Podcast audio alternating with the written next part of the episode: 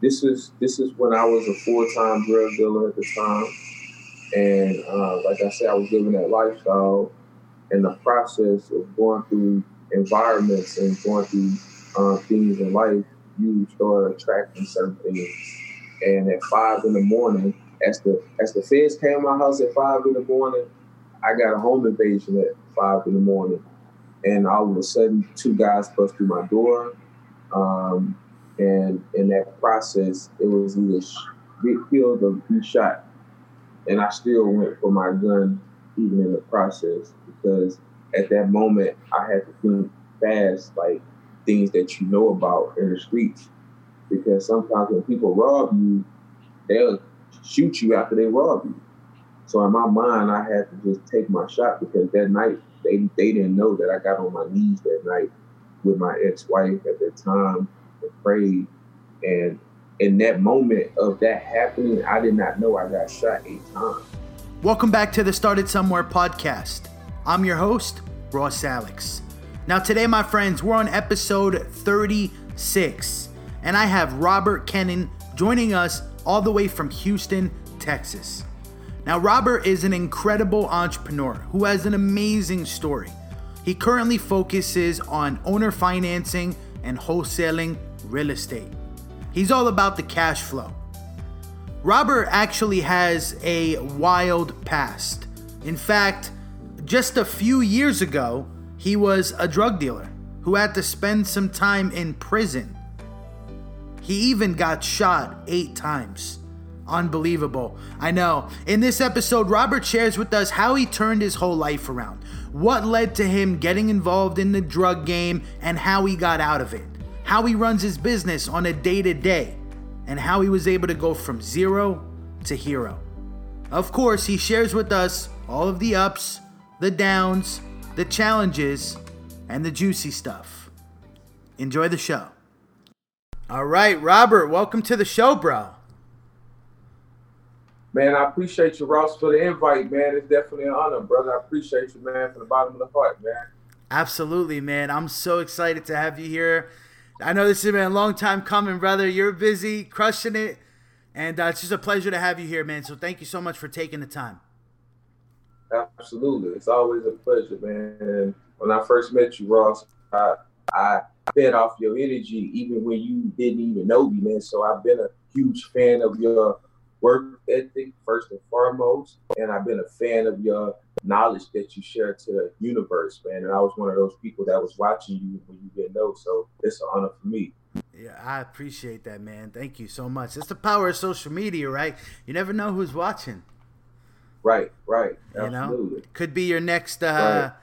could be your next private lender watching you without you knowing, your next partner on a deal, like it's just social media is just so powerful nowadays, man. You know. Right, right, so, absolutely, man. I actually found out uh, that I, I, since social media just got real relevant, I've been actually connecting and doing a lot of deals outside of my business through social media. So social media is wonderful. That's incredible, man. So let's let's talk about that, Robert. So for the people that aren't familiar with you and your work, what are you up okay. to nowadays? Like, what do you? What's your day to day business? Okay, great. Well, my day to day business, uh, Ross, man, is actually dominating the market. Um, I have a team of different perspectives in my business uh, to keep the the beast. Well, my my method that I share with my team, we got to stay in beast mode. Mm. You know, uh, a lot of beast mode marketing to provide the options in my business that I have, um, and the number one goal is to create opportunity to have cash flow, create opportunity to have uh, win-win deals with other people, just to do the buy and exchange business. You know what I'm saying? So the marketing is my first and primary thing in real estate because without marketing, you have no great deals coming in. So that's what I focus on to create those opportunities. To uh, one of my main things that I do is buy I buy houses, then I turn around and do owner finance. That's mm. something I fell in love with from one of my mentors and from a great guy, uh, Mitch Stevens, who shared that philosophy uh, with me at a in a at a uh, lifestyle event, lifestyles event, probably about four years ago, and that's what shifted my paradigm to want to do more on the finance mm. in my business now. So, Robert, for the listeners that aren't familiar with that real estate strategy of owner financing, would you mind to briefly break that down for us? Absolutely. Um, owner finance is like if you go buy a car, you pay a down payment and you pay notes on the car. You just you, it's really an owner finance because you put some money down and you created a note. Versus to the real estate, you go buy a house for thirty-five thousand dollar cash, and uh, due to the market area of the potential that the house has, you can sell it for um, eighty thousand or seventy thousand, and create a note where somebody come in and drop drop you a down payment. You pay thirty five thousand. You got a down payment probably for ten percent. You probably got uh, ten thousand or nine thousand or whatever you got. So therefore, you create a note to somebody that got into a house at less cost, but now they have to fix up the house, and they create that note for 15, 20, 30 years, and you now become the bank because you're not involved in paying interest I mean, you're not involved paying taxes or insurance. So you just mm. be the mm. lien over over a note, and you can uh, choose to sell that note uh, down the line if you choose. So you got money up front, you got money during the process as a person in your house fixed up the house, and you can get money at the end if you decide to sell the note. So it's like you know you can make a three way uh, deal flow right there. So you just you basically become in the bank. Yes. Right. Your your other people's banks. All those. Yes. Mm. So why would somebody choose to owner finance a property versus going to traditional methods? Well, you got to think about it, Ross. It's really like wholesaling, flipping, and buying whole all in one. You know what I'm saying? Because typical wholesalers doing five, ten thousand, you know, these days numbers be small. Uh, so it's really like all those dimensionals in one because at the at one thing about owner finance, there's a need for owner finance. And in that need, it's like a wholesale deal that you get some money up front. And in the markets of where I do the domination of the marketing, I get those houses because I already know the marketplaces. You can do owner finance in low demographic areas or middle class areas mm. because there's always a need for somebody that want to come in and have an opportunity. So owner finance will give you the opportunity to not only save on taxes and not have to pay taxes, it'll give you um, equity in the property that if somebody fixing up your property for you that you bought as is, but you got somebody standing there. So wholesaling is, is just that check that you just gonna get on the finance. I'm gonna get some money up front, like you got a wholesale, if you buy a whole property, you paying taxes, insurance. If the AC roof go out, you got to pay that. So your whole year of, of buying whole money went out the window. On the finance, they paying me every every month. Uh, flipping, if you flip, you paying all these capital gains. Once they uh, refinance you out, you made a flip. Mm. So it's and like this sweet spot. Yes. I love you know I love it yeah, so that's why I focus on that route. I still do the wholesaler because that's what I started doing. That's something that got me in a position to be able to buy houses uh, cash with my own money. So that's something I'm always stick with because I, I mastered that trade too. But owner finance is going to be more the bread and butter because I have a goal of how many of how much cash flow I want. So I stick with that first and have the other options available. Mm. Now, Robert, I'm curious. What are your prerequisites and qualifications for people that want to buy houses from you, owner financing? Well, man, long as you legal, um, I do not discriminate on whether you have a job or not, uh, because some people um, have bought houses for me and was on assistance, but they had the money um, to put down, right? Um, versus investors bought houses for me, but I'm saying people from the community. They had like they probably got a um, they uh, income tax check and they saved the twenty thousand. So long as you got that money to put down on my property and whatever demographic it uh, area it's in, then we can fit those criteria to you. In certain areas that we own and finance, it have to be a certain criteria because we go through a um, we go through uh, an RMLO. That's that's to keep the process in perspective because we're gonna put people as a note buyer. I mean, a note a note holder to take care of that uh, note that we have with you. So um, the qualifications, you know, kind of differentiate in certain areas, Ross, due to you know Katy, uh, Spring, or something like that. Of course, we want you to have you know a job. We want you to have certain criteria. So we won't just put you in a house and you're not qualified for it. And we have mm. to foreclose on it because our our goal is not to foreclose. Our goal is to add value to as many people as possible through the owner finance process. Mm. Right.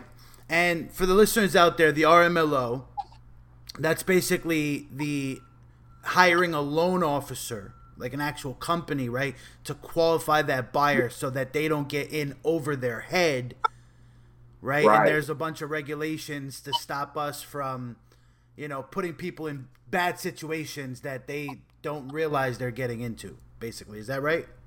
Absolutely, absolutely. And they are very important to keep the the process kind of professional so that if you want to sell your note later on, you'll have all the paperwork and all those formats in perspective so that you can have all the regulations in place, the amortization, all those variations. And that's why I stick with those people because later down the line, you probably want to sell some notes. Mm. So now the note nobody will see that you have everything in order and have the people that, and they know it's a good deal because you know, they'll see the people qualified, this, that. So those things work out for that. Yeah. Dude, it's a really powerful strategy, man. And, uh, you know, I'm super grateful to chat with you about it. Personally, I have not done an owner finance deal uh, in my business. I've done some subject twos. I just haven't right. actually done the process of owner financing. One thing for me, that's kind of always steered me away and this is probably just a limiting belief that i have is being in a position where i have to foreclose on somebody and going through that process. Like has that been an issue for you ever? Have you ever had to do it? Um, you know just curious. Absolutely man not. I have not. And um, i got several houses and in the areas where i come from and uh, houses in beaumont. I have not to this day I've been in the owner finance business since 2017. I have not had to foreclose on nobody coming from um, with an owner finance property because most people uh, think about the opportunity in that, and half of the houses that I buy, they fix them up themselves. So it would be, you know, foolish for them to mm. go into uh, foreclose on something they fixed up for me. So I can turn around and sell it up you know, get more value for it. So that's why I haven't not yet um, had no for have to do no foreclose on no one. It's interesting that you say um, that your buyers are the ones fixing up the property. My interpretation of owner financing was that the property's already fixed up and then somebody buys it. That's the strategy most people do. That's just like flipping a house, and that what works best for them. But I, I was taught I follow the model and don't reinvent the wheel because I'm not forcing somebody in the house, bro. I buy it, I fix it up, cut the yard, have a cleaner crew coming down, and I market it to to the demographics. And whoever raise their hand, that's who come get the house. And mm. that's and most of the houses that want to finance, I have to you know, I build a database for my owner finance customers. So once my team put that out there to the universe and we collect this net. So every time we get a house, we blast to so many people that came through the net. you know, owner finance, you're going to have 15, 20 people over there in certain areas.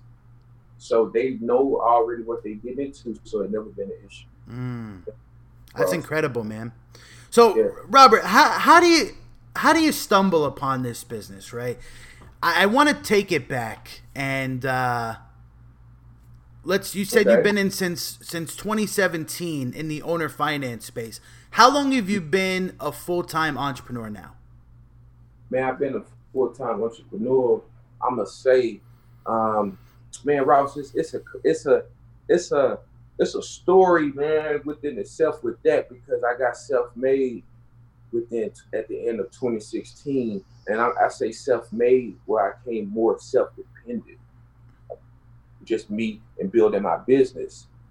Um, at the um, before before um, January 2016, two years prior, I was with one of the largest franchises in the world. Um, I was a negotiator.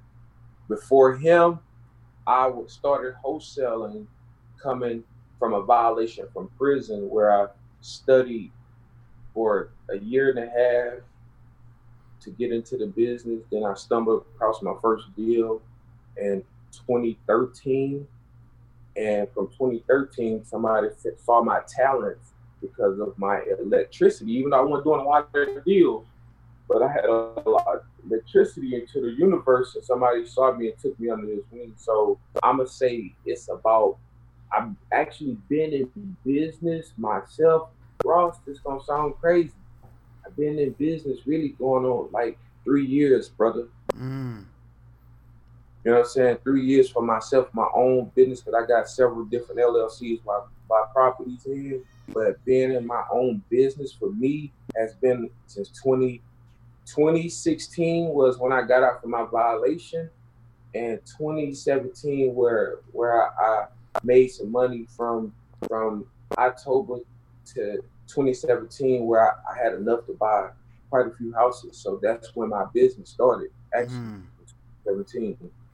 So three years on your own, and prior to that, you were working with the team, probably learning as you went. You know, doing it to make some cash and really right. just uh, you know being a part of somebody else's company before right. going out on your own. You know, how right. did you stumble upon the real estate space? Right, like why why real estate? Man, you know what, man, Ross. To be honest with you, brother, I studied. I stumbled upon real estate. I stumbled upon real estate before I, um, well, I stumbled upon real estate through my past perspective in life because I, I used to be a drug dealer, Ross, um, growing up, you know, um, and that was something that I got from being around a lot of smart people um, around me, older guys, you know, uh, that who I was around growing up, and the real estate wasn't all the way in me, but that's where the seed came from. Then the then where the seed started harvest, started growing through the harvest was when I went to federal prison uh, when I was 22 years old. Um, and I made the news with my team from California because we were selling um, drugs in different cities and different states. And that's where my seeds grew because I started studying wealth. Mm. Then, in that perspective, I started meeting a lot of white collar people that was enough for mortgage fraud, banking fraud. I met some of the Enron guys different people that wasn't enough for drugs, but up for this two million dollars and everything they talked about was real estate. So that's where all that information of for me to just dive in came from when I was in prison. Wow. Holy smokes, man. Who who go figure, right? What you're doing right, right now you learned about or heard about, planted the seed probably in some of the darkest time, times of your of your life. Um, Absolutely. Which you know, Robert. Before we get into that, because you mentioned years ago you were involved in, uh, you know, some illegal activities and had to do some prison time, even, which I definitely want to talk about. But I want to back up here. Let's let's go all the way back to your high school era. Okay. What what was it like for you? You know, were, were you a good student in school? Did you enjoy school? Did you always know that you were going to go out and be on your own? Like, what did that whole era look like for you? Man, to be honest, I'm laughing because it's I I, I I'm, I'm picturing the picture in my mind um, school was boring to me, Ross. School was boring. I was a good student, but I I skipped certain classes to go hustle. I started watching my big brother when I was in high school um, because school was boring, man. Um, and and and the token of that, I, I dropped out of I dropped out of school um, and, and, and went to full time hustling actually um, around by 16 years old. You know what I'm saying? Uh, you know, so every day that I go to school, I was I actually went to school on the south side called Worthing, school called Worthing in Sunnyside. And um, I was going there, I went to the ninth and tenth grade, man, and went to, was going to the 11 and um, just found my way to the streets full time. And that's how, you know, I started going through those channels. Mm-hmm. But, you know, so I really didn't get to experience that high school where the prom and this and that when everybody was going to the to the um, games and stuff. I was going to games and stuff, but I wasn't really involved into all the extra things that people do in high school because my growing up in the hood, you become who you surround yourself with. So that was my mindset at the time to go to high school. I was bored, man. I can skip school and go hustle and make some money, you know. So that's that was my perspective at that time. Mm. Wow. So it sounds like you, you you you grew up really fast, man, and got into uh, you know the streets coming from Sunnyside, Houston, Texas, which uh, for the people that are not in Houston, that's a pretty it's a pretty rough part of town, right? I don't know so much nowadays. I, I haven't been by there in a while, but uh, what was it like growing up in that area, man? Well, I actually grew up in um, it's it's kind of three parts of where I grew up. I went to school in Sunnyside. I grew up in South Park where my grandma stayed. Um, well, I ain't gonna say where my grandma stayed. She still got a house over there, even though she's deceased. Um, my mom uh, stayed in Yellowstone, and all my cousins and uncles stayed in Third Ward.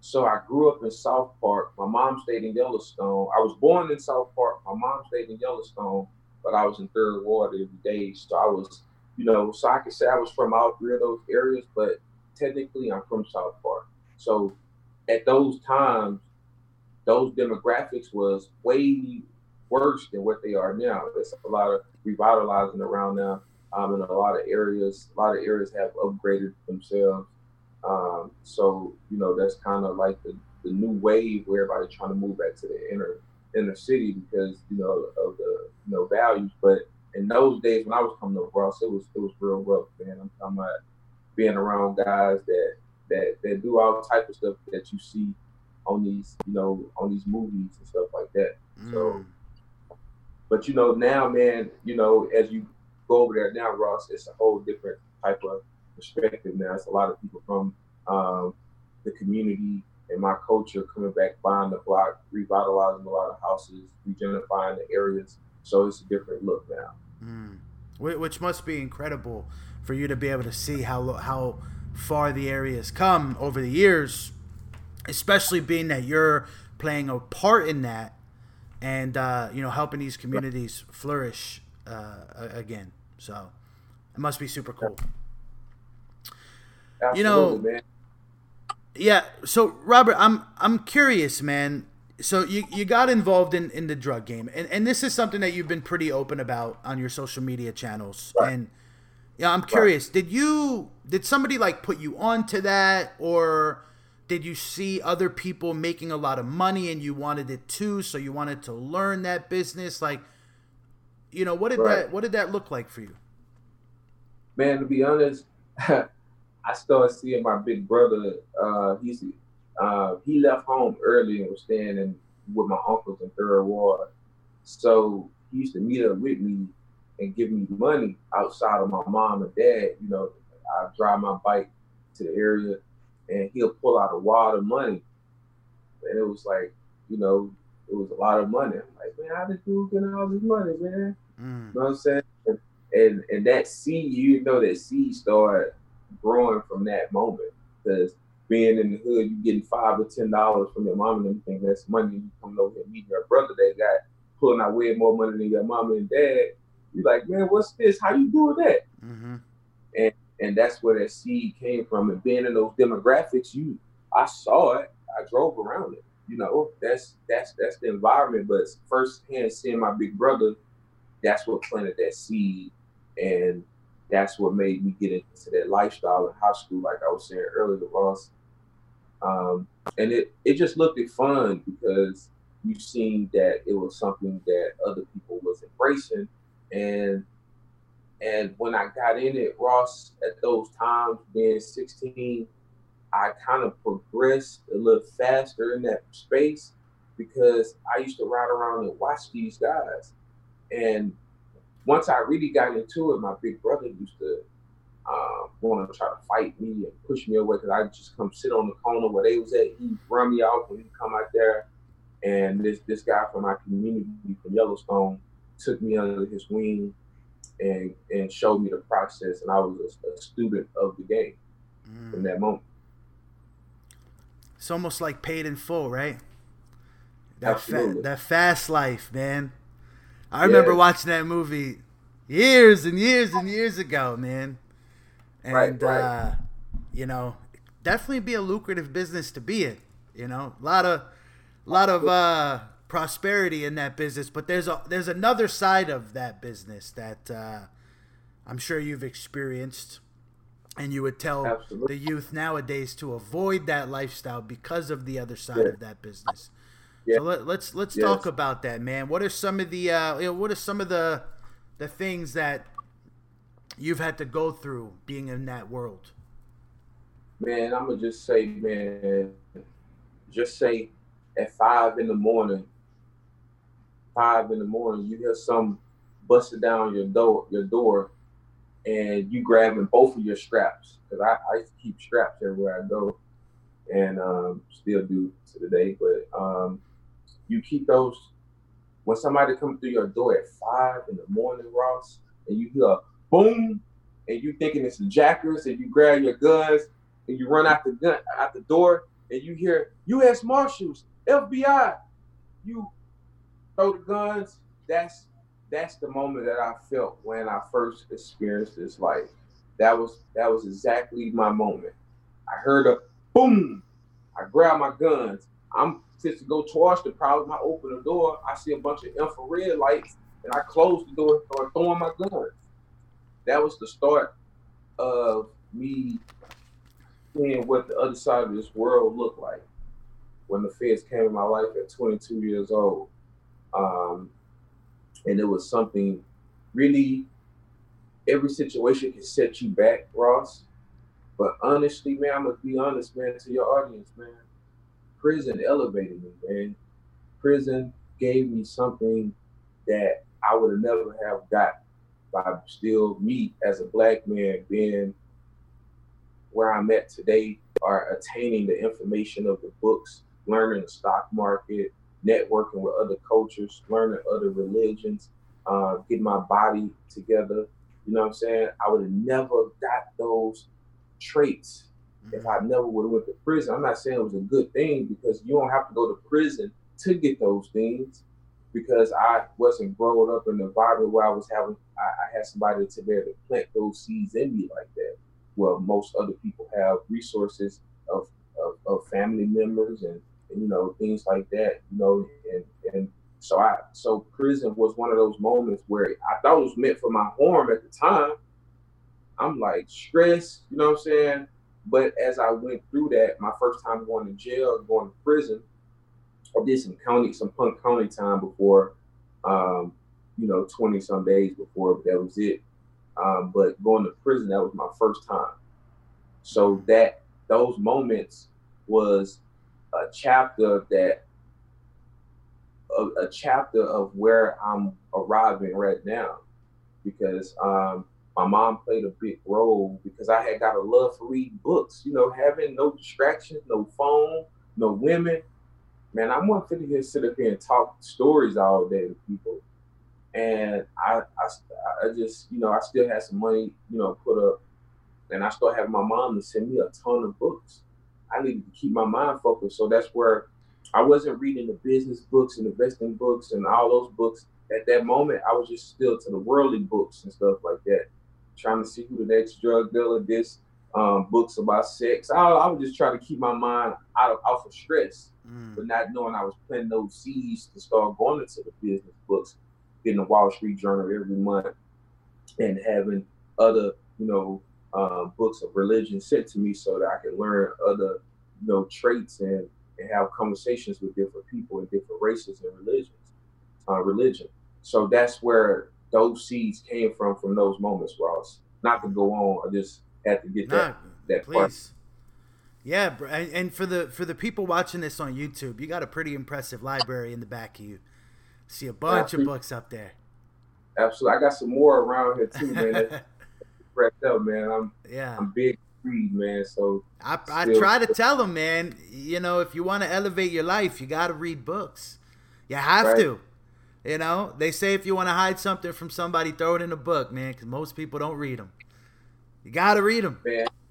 Bro, that's so true because the book that changed my perspective in, in prison was this author called uh, Napoleon Hill, and everything he talked about is about reading the information because I, I'm I'm a test of the product because I wasn't reading books in the street, right? And I went to prison to read the books. Now I know, you know, I do other things outside of real estate that I got from a book. And I said, wow, if I never would have read that book, because anybody can read the book, Ross, and just post it. Oh, I read the book. But it's a difference when you take the notes mm. and you and you get take the pieces out the book and you set a goal to apply the pieces you read from the book. Now that's when you read the book. To be honest, that's how I had to get taught that way because I was just reading books, reading the books. Like man, you taking no action. So that's what started programming in my mind. Mm. That's powerful, okay. man. Yeah, I, I agree. I, I, recommend to everybody I come in touch with that uh, every time you read a book or you read a chapter, take 10 things that really hit you, write them down. Right. And just, you know, build like a summary almost from each right. book so you can go back over those points in the future. Because, you know, right. some people read a book, but it's not really, it's not retaining in their mind. They're just reading it and then it's gone. Right, right. Absolutely, absolutely. And I like that book recommendation where we talked about the other day, the Fast Lane with MJ. That book changed my my mind, bro, and I appreciate you because I I'm um, ordering that book on um, Amazon. I always listen to the audio because someone gave me that book. I appreciate that for that. Mm, for that Millionaire Fast Lane. Um, That's a good one, bro. Yeah, definitely, man. So, Robert, how much time did you end up having to serve in, in federal prison? Man, all together, all together, because the first time I did four four and a half years, then I went on four violations after that, Ross. Four violations, man. Um, each one of those violations was something that happened within my own self, and I I was running through brick walls. My first violation was when I got out of prison. I had when I met a young lady at Pappadeaux and decided to have a drink that day. And I had a little small drink. But knowing my system potent because I was still in the federal halfway house. And as I came back to the federal halfway house, because in the federal halfway house, you're really still in prison, but you just one foot in, one foot out. You know, your your whole method for you to go to the federal halfway house is to integrate back into society, get a job, get all your you know, all your identification, this, that, you know, kind of make that transition. Man, that day I came back from Pappadeaux and happy my time was, was, was up. Man, they was breathalyzing everybody come in. And uh, that was my first violation because I, I didn't supposed to drink. Wait, wait, wait, wait, wait. I, I need to I need to expand on this. So you have one drink. Mm-hmm you just so happened to get breathalyzed that day at the halfway house, and ju- just for that, you got sent back to prison. Back to prison where I came from. I, I had to do like three, four, four months on there for having my, a drink. Yeah. For for for breathalyzing in them, they said that I was, you know, had a had a drink in me. That dude, yes. that, that's fucked up, man. You shouldn't have to go back to prison for that, bro. Man, I went back to prison, man. How I, long did you I, have I to do back. when you went back for the for the drink violation? That was for four months. Four months of my time going back. Man, that felt so humiliated, man. to go back for a drink. You know how much stress was going through my mind. Like, bro, a drink. That's wow. That's mind blowing, honestly. Yeah. Yes. After just yes. doing four years. Yes. Yes. Come yes, on, bro. man. Come on. That was that was that was really really powerful right there. Then as I went through that first one, um, as I went through that first one, I got back out and they sent me back to the halfway house, right? this goes so crazy. Bro, I was now trying to think like a creative. So people started biting my style inside the halfway house where I had a down young young chick and I used to want to leave because the people who was working there was kind of like flutes. They were some people that were slow. So I started, you know, they, they go around and count everywhere at a certain time at night at 10 o'clock count, four o'clock count, if, if you there at the, at the federal um, halfway house. So at 10 o'clock, they walk around, they, they don't touch you. But I start making a fake dummy in my bed. I start putting my headphones, a pillow, the do rag. I made the legs, and I leave the halfway house at nighttime. So I'm not knowing other people, you know, checking checking my swag out, what I was doing. And I had my girl picking me up as I jumped the fence, you know, because I know how to dodge the cameras. And one day, the guy over the halfway house came in the middle of the night, about one o'clock, and there was about six of us out. That boy came through and took all the beds, took pictures of the dummies. and I got violated, Ross. No way. Yeah. Oh my goodness. That's actually insane, man. So they violated you for being out and you got sent back to prison. Right. Right. How much time did you have to do for that little violation? Man, for for, for that one, for that one, damn, my hand got long. For that violation, I had to actually do. Um, for that violation, I had to do six months. Six months on on that one. Wow. Wow. Yeah, six months, man. Cause I, um, cause it was yeah, it was six months. Yeah, man, I was making dummies in the bed, bro. Mm.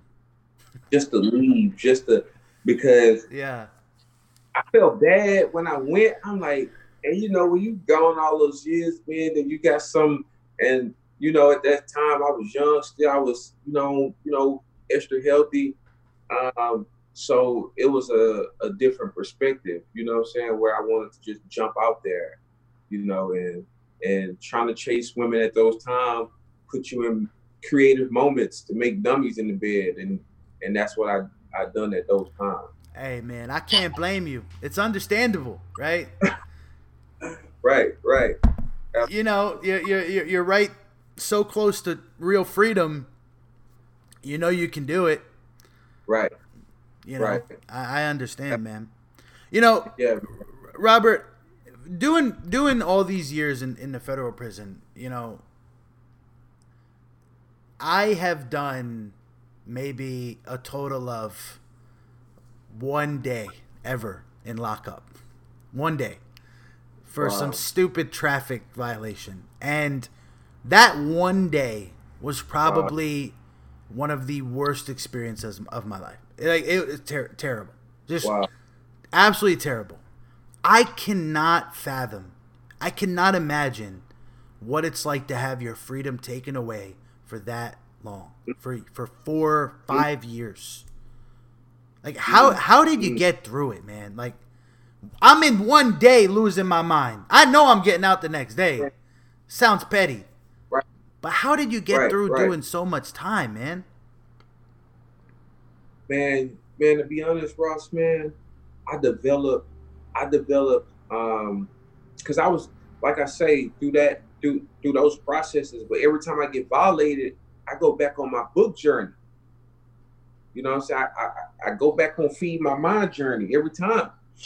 That's this why I'm writing in my journal because I got so much pain in me now. I got pain in me, right? Um, but I developed a prayer life that was relentless.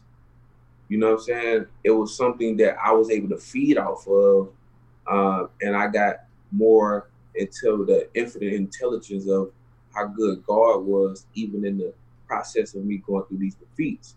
Because I, I, I was Muslim for a couple of, for probably about a year in prison, and I, you know, came back to my Christianity roots, and it showed me a lot of things to get through mentally because that's how they have people get through in prison. They the first thing they give you is the Bible or Quran. That's free. So they try to control your mind through the spiritual element because they know that's bringing peace. So that's what kept me in peace through those moments, Ross. Uh, but I'm but in the process, some people can go to prison and just waste time, Ross, and just you know dug out, do this, you know. But I was a writer. I used to write a lot of people. Every time I go to when I go back to those violations, and, and the first time I did time, I at least had 14 different women come see me because I was young. I had money at the time, so they just want to have that that oh I've been to, I want to see him. So I always um I mean saw him. I always had the support when I was in there. I had, you know, people from the community, different women. So that's what kept my mind at peace. I used to be in a room writing with everybody out there trying to be game members and stuff. I never joined the game. Um, never got in no trouble. Uh, but one time when I was in there, um, and actually I got in trouble on visit. I got in trouble on visit. I came in, one of, one of my female friends came to see me, and the guard was over there, and I'm trying to stick my hand in her pants, we kissing. I'm doing everything. I'm, you know, I, I got everything going on, and they they they they catch me and see me. I kept going to everybody love. I ain't stopped. I said, hey, you know what I'm saying? I, I'm like, and, and and that's when I found myself because they sent me to solitary for that. You talking about being in jail for a day, going to solitary where you locked up 23 hours a day where it's cold and it's a box and you hear people bamming on the door all night, screaming. The people that's in a solitary on the hall, people that's that's throwing feces at the guards when they bringing their food. You you you you you going through all this. People just mm. this all night just bamming on the doors and just crying. Man, that solitary for those 30 some days.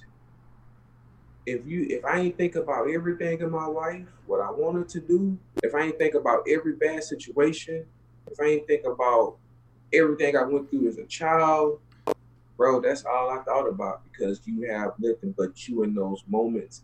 And and it's, it's like a mindset thing, man. And that's where I really got my pivotal the the, the the, the, the process to change my mindset right there because I got to rehearse everything. I say, man, I ain't, I ain't going through this again. Mm. But not knowing Ross that I was gonna go through two more violations. I'm gonna get to it real fast.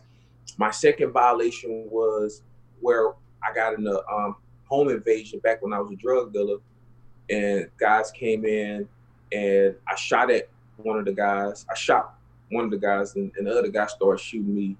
Um, and I went through that process while I was on federal papers, and um, I supposed to, you know, any and I lied about I lied about me being um, shot. I told my probation officer that I was in a car accident because I was on crutches and stuff for a while.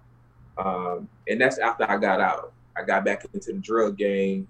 Um, and I started get back getting some good in my mind. I thought it was some success, and uh, I got in the home invasion and I shot shot at these guys uh, when they came in, and and two years later, I got violated. I got violated because my probation officer found out about it two years later, and this was in 2010. Ross, 2010 was the last time I ever did any sold any drugs, anything wrong And that 2010, they sent me to a maximum prison on accident. A maximum prison is somewhere where people got life sentences, it's 20 foot ceilings, it's gun towers around. It's a trucks that ride around out there with guns, and it's people with 40, 60 years. They sent me, and I left a camp, a camp with no fence, no gate. I could just leave if I want. They sent me down accident, and that's where my paradigm shift changed dramatically because I met a guy who had eight life sentences in 100 years. He had more time than everybody in prison. He was from Houston, and I, and by the time I got there at that facility, I had six months left. Six months left, and me and that guy walked that track every day after lunch, and he wanted to know about the world because he was locked up for 23 years, and his kids only came see him on his hands. He could count five times because to them he was dead. So that guy poured into me his lifestyle and things he'll change if he was me. And one thing that I never forget, right to this day, that's to be in my book that I've been working on, is that dude talked about his faith in Jesus more than anything, and he was in an eight life, hundred year situation. I said, "Wow, this guy," and and when I went through that moment and talked to him every day, he come look for me. Hey, Robert, let's walk, let's talk. We talk every day, every day. Ask me about my life. This, this, this, this, that. That's the reason I stopped selling drugs, Ross. I, I got out in 2011 from maximum federal prison, which they call Bloody Beaumont, and I went through the worst temporary defeat from 2011 to 2013 until I closed my first deal, mm. and that's how my started. Dude, I cannot wait till you publish this book, man, because you have an amazing, incredible story and a, a huge transformation. I mean, probably one of the biggest transformations that I've ever had the opportunity to share on this show. Uh, so I thank you so much for sharing that. I, I have a couple of follow up questions.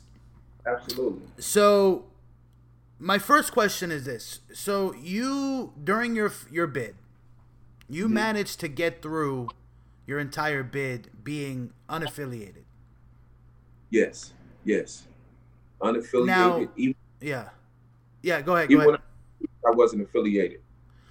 Now, from what I've heard, it's pretty tough to get through prison time being unaffiliated.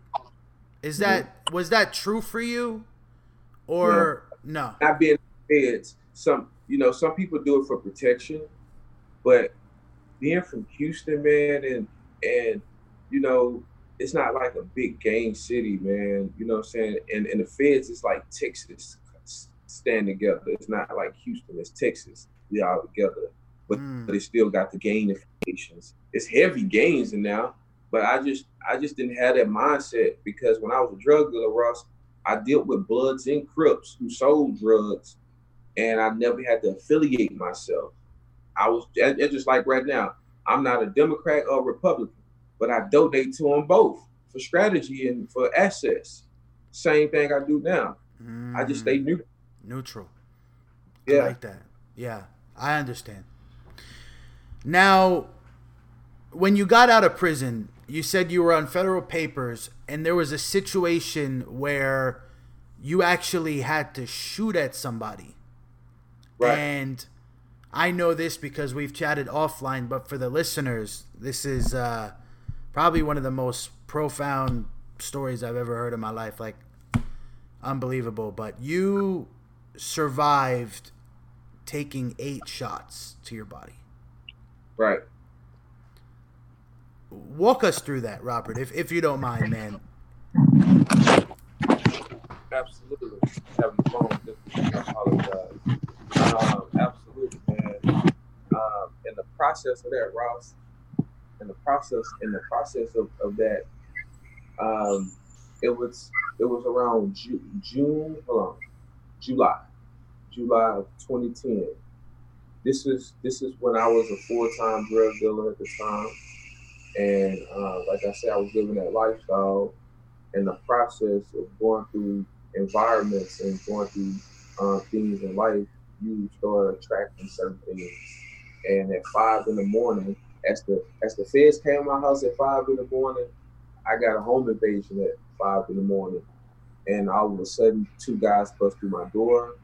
Um, And in that process, it was either be killed or be shot. And I still went for my gun even in the process because at that moment I had to think fast, like things that you know about in the streets. Because sometimes when people rob you, they'll shoot you after they rob you. So in my mind, I had to just take my shot because that night they they didn't know that I got on my knees that night with my ex-wife at that time and prayed. And in that moment of that happening, I did not know I got shot eight times. I got shot eight times from my legs. I got a rod. I got shot in my arm, my butt. You know what I'm saying? All that stuff. I got shot up, uh, my side. You know, so those that moment really made me aware of life and death because I felt myself dying at that moment until I called my dad at five in the morning to pray for me. And he was so happy to be up praying. And that's what I think to this day what kept me alive because when I went down on the ambulance and went got surgery, they said they never saw nobody that didn't go in shock, somebody that, you know, that was calm. And I had to get a blood transfusion. They didn't have no problems, none of that. And and you know, so I, I believe God kept me, you know, through the midst of that situation, which that situation is is a lot of that pain that I used is what I use right now. Um, but at that moment, Ross, I uh, I had to I was handicapped for a while. I couldn't walk for a while. I had to go through physical therapy. Um, you know, all all those variations that I, I had to go back through, to, you know, to revitalize myself in human format. And by by science and statistics, they they came they showed me on the chart that I never walked straight again, that I walked limp. But I guess you know the education and the science that they had didn't was didn't fit for me because I didn't believe in that. So that's where I'm at today through that process. Mm-hmm. Um, and and in that and in that process too as well, Ross, I got out the drug game for a while and I healed over a year. Got my mind back together. And don't you know, Ross, it's just like when you see some fire, sometimes people gotta touch it to see to see it's hot, right? And if you see the fire, of course you ain't gonna touch it. But somebody like me want to touch it. Man, why I got back into the game, Ross. Um, um, why I I got back into the game, um, and I got to take you back. I got shot in 2008. I violated in 2010. So after I got shot in 2008, I healed for a year and got in the game at the beginning of 2010, and I got shot in July of 2010. You know what I'm saying? And that's when I went to prison, and I never sold drugs again. So that's how that process went. Mm. You know what I'm saying? Mm. But I got back in the game after I got shot in 2008. So I had to stick my hand in the fire and go through that fire. And and it's just like one of my other favorite authors, uh, Robert Greene. He talks about all these stories that he go through in his books, the 48 Laws and the, uh, you know, the Art of Seduction and all of those books. He tells stories, and a lot of greats had to go through these stories to kind of position themselves and get their mind in perspective. Because I can honestly believe if I didn't go through those stories in those situations, I never, I wouldn't have the mindset I have now and the intellect because those situations are all written down in my journal that I keep with me. So that's how that whole process went from mm-hmm. from being 22 to doing my last violation. My last viol- I told you about three violations. The, the maximum federal prison was the third one this this was gonna be so crazy. I got violated by being a good guy. I got violated when I was with. Shout out to this guy named Ryan DiGiovanni, great guy. Uh, he put me a part of the largest franchise in the world. Turned me to a beast with my negotiations. He put me, he he put me a part of a lot of negotiation classes that a that a corporation teach to their franchisees that you wouldn't get this, you know, you know, I went through a lot of intense training through that through that platform of that magnitude of that um, company, and I violated my fourth violation, Ross. I violated because I was growing his company. I he was spending so much money every month. I was going all around Houston, all Louisiana, all small towns, and I still got the truck that I bought. I bought a brand new truck, and I and it means a lot. It's like how some people wear a certain shirt. I bought that truck because I put over a million miles to make another man wealthy, and I got violated because I wasn't reporting to my probation officer because I was so busy trying to focus on being oh good my position. And when I got violated, guess who was there in the courtroom? Him, plus about four other people outside my race that was betting for me because they knew where I was at, what I was doing. They know I was focused, and they tried to speak up for me. And the judge gave me five months, and I, the judge gave me five months, Ross. I had to go through a fourth violation, brother. But in that fourth violation, I wrote a real estate book. I started a mastermind group that I took from prison and put it out here into the world. And I started a book club. I started mentorship. So those seeds came, a lot of seeds came from my fourth violation. I wrote a real estate book on everything that I do, every YouTube I watch, every strategy that I know.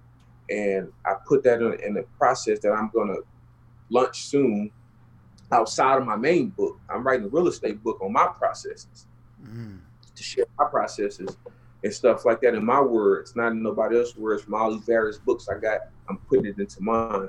So that's what I wrote when I was in there in that fourth time, and I started the mastermind.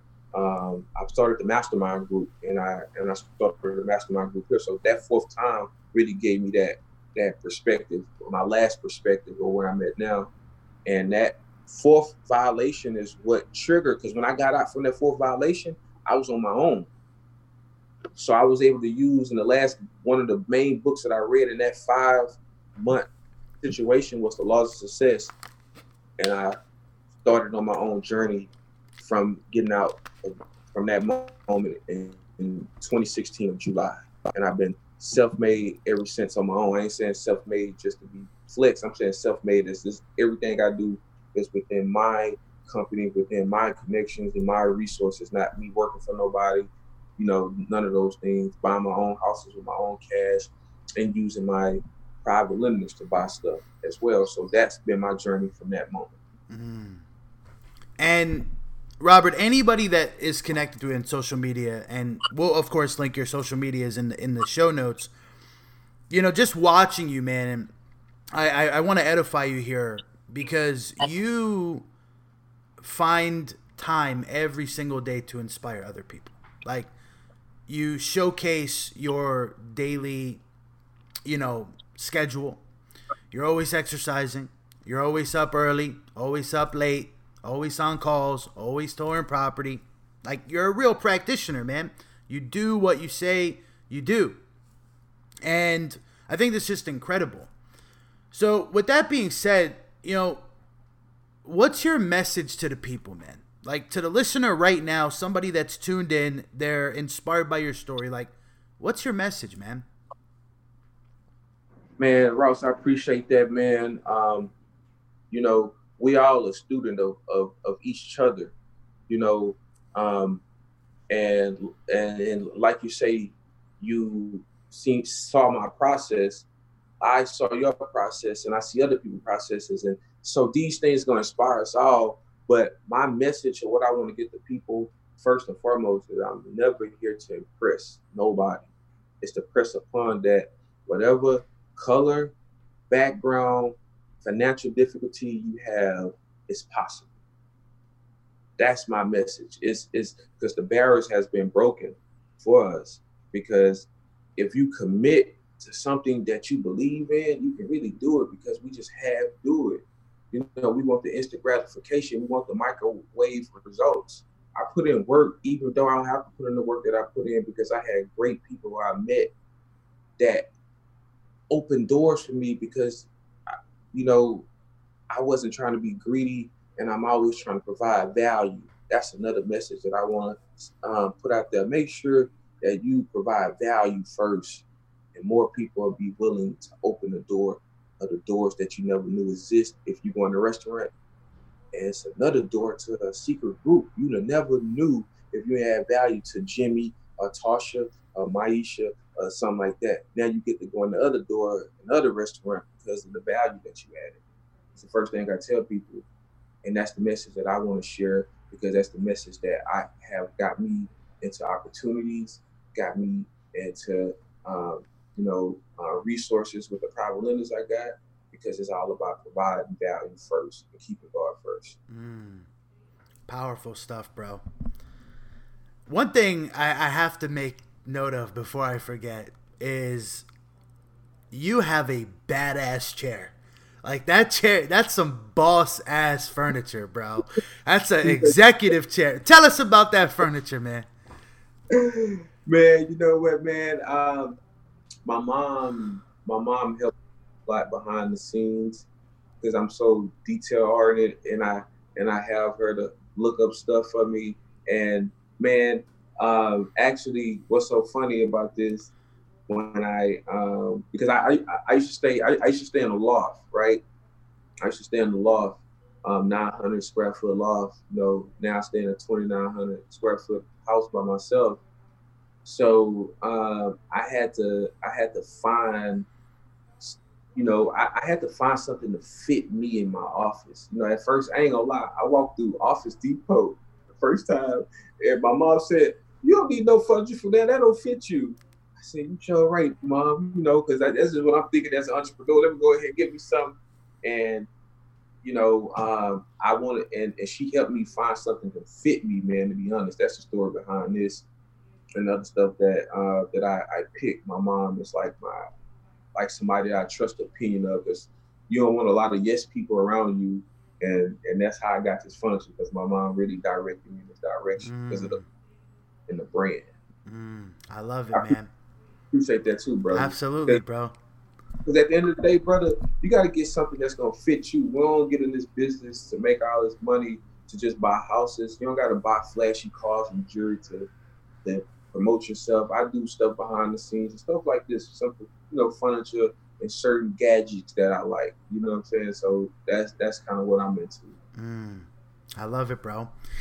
Now, Robert, I ask every guest the same question on the show, and I'd like to extend that to you if that's cool. Absolutely.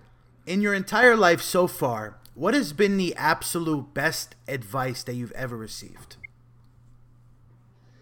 Man, you know what, man? The best advice that I received, man. Man, I'm gonna be honest with you, Ross. I'm gonna I'm gonna tell you, but I I, I want to share this to your audience. This, and this just wholeheartedly, where I'm at in this business, you know, where I'm at. I'm not saying I'm above nobody. I'm saying where I'm at, at my journey, being a guy who came in this business with no money, uh, you know, to doing millions in this business. Um, uh, in numbers. And in the process, it's been more people outside of my race to share pieces of information. And from that pieces of information of having these, not just calling somebody a mentor, but somebody who house I'm going to, somebody I'm eating with, somebody who's who's critiquing me, somebody who's who's asking me, "Hey, show me, show me your bank accounts. Let me see what you got." You know what I'm saying? You know, people who share me that who sharing their bank accounts. Robert, just you know, see this 10 million, this, that, and the piece of advice I gathered for that, man, I don't even like the curse, but man, what I got from that, you got to do this shit now. Mm. Hard. No lip wrestling. Because there's a lot of people that just flexing on these Instagrams and you on Instagram too much to be uh, posting pictures because that's not gonna get you wealth. And one thing, and that's for me, I'm not trying to be no guy to be impressing. I want to really not just look rich. I want to be wealthy. So all those things that I just said, do it now. No lip wrestling, and you gotta, you know, you, you, you gotta go in, Ross, because now it's the opportunity for us to position ourselves so that we don't got to work the way we work it now. So that's why that's my philosophy, mm-hmm. and that's mm. what I, do. you know, because we, because because we lose the focus along the journey, and we start captivating these things to make us feel good. But my thing is that I want to just really pour into the youth. That's why you know um, building uh, the nonprofit to provide a mastermind facility that I have a dream to, to build and to surround kids with technology and a wealth of books on different religions and business, investing and health and eating healthy and taking them on field trips around the world to experience these experiences. So if they dad or mom in jail or, or smoke drugs or something, they have somewhere to come to to dream big and they have these groups of goals that they can go on and do. So that's my goal of message, what I want to share. Mm. That's incredibly powerful, man. I, I, I love that. You know, it the youth, man. Guys, how old are you now, Robert? Man, I'm 38, man. 38. We yes. almost the same age. The youth, man. That's where it's at, man. That's what's gonna count the most going forward into the future because the kids right. coming out of you know, out of high school right now, they, they, they need direction, man. Even younger, even the teenagers, man, they need direction. They need to, uh, you know, get on that right path. So yeah. I fully, fully support that, man. 100%. Dude, Absolutely. next time I get back down to H Town, which is going to be soon, bro, we got to catch up, man. Go out for some coffee, Absolutely. get some food. You already know. Man, man it's due, brother. It, it, it's due, man. And I'm going to tell you, Ross, real fast, go, go, man. Um, last time I saw you, bro, you was at the um, you was at the event where, where you was um, where, where you was the brand the reacquisition over there at the country club. Mm-hmm. You know, last time I saw you in person, bro, and you always got this this great personality, bro. You speak to everybody, you humble, you you you just and I see why you started this podcast, bro, because you, you humble. And I I watched you. I know you know that you one of the heavy hitters in the business of flipping. And like I said, I I, I, I read up on your uncle, the, the, book that you shared. You know what I'm saying? So I know that you are you have great people around you, but your personality is what attracted me to a person like you. So I just want to say I appreciate you, bro, to be on your podcast. It's an honor for me, and uh, just to you know sit, you know, in the future to sit down talking with you would definitely be a pleasure, bro. Absolutely, bro. And thank you so much, man. I remember when we met, bro. I remember right. you came you came up to me, man, shook my hand, yeah. introduced yourself. I remember that, bro. That was a couple years ago. Yeah, man. Bro, bro, bro. I'm no hater, man. I'm gonna come. I'm gonna come introduce myself to somebody that influenced me, man. I ain't got nothing against nobody. What you know, so you have to come make somebody like yourself know who I am. If I if I just watch you on Instagram or Facebook or see you in the in the crowd you don't know me. Just like in my picture, I don't know you. Now, hey, Ross, how you doing? I'm Robert, man. Pleasure to meet you, man. I like, you know what I'm saying? That's that's me. Mm. I'm trained. Yeah, I, I, love it, bro. Uh, I'm super glad that we're connected, man. And um, dude, with that being said, Robert, thank you so much for stopping by the show. It's been a pleasure. You have an incredible Absolutely. story to tell, man. It's a, the transformation is just mind blowing, man. So, man, appreciate you, brother. I'll, Absolutely. I'll Absolutely, bro. We'll catch up soon, Robert. Enjoy the date.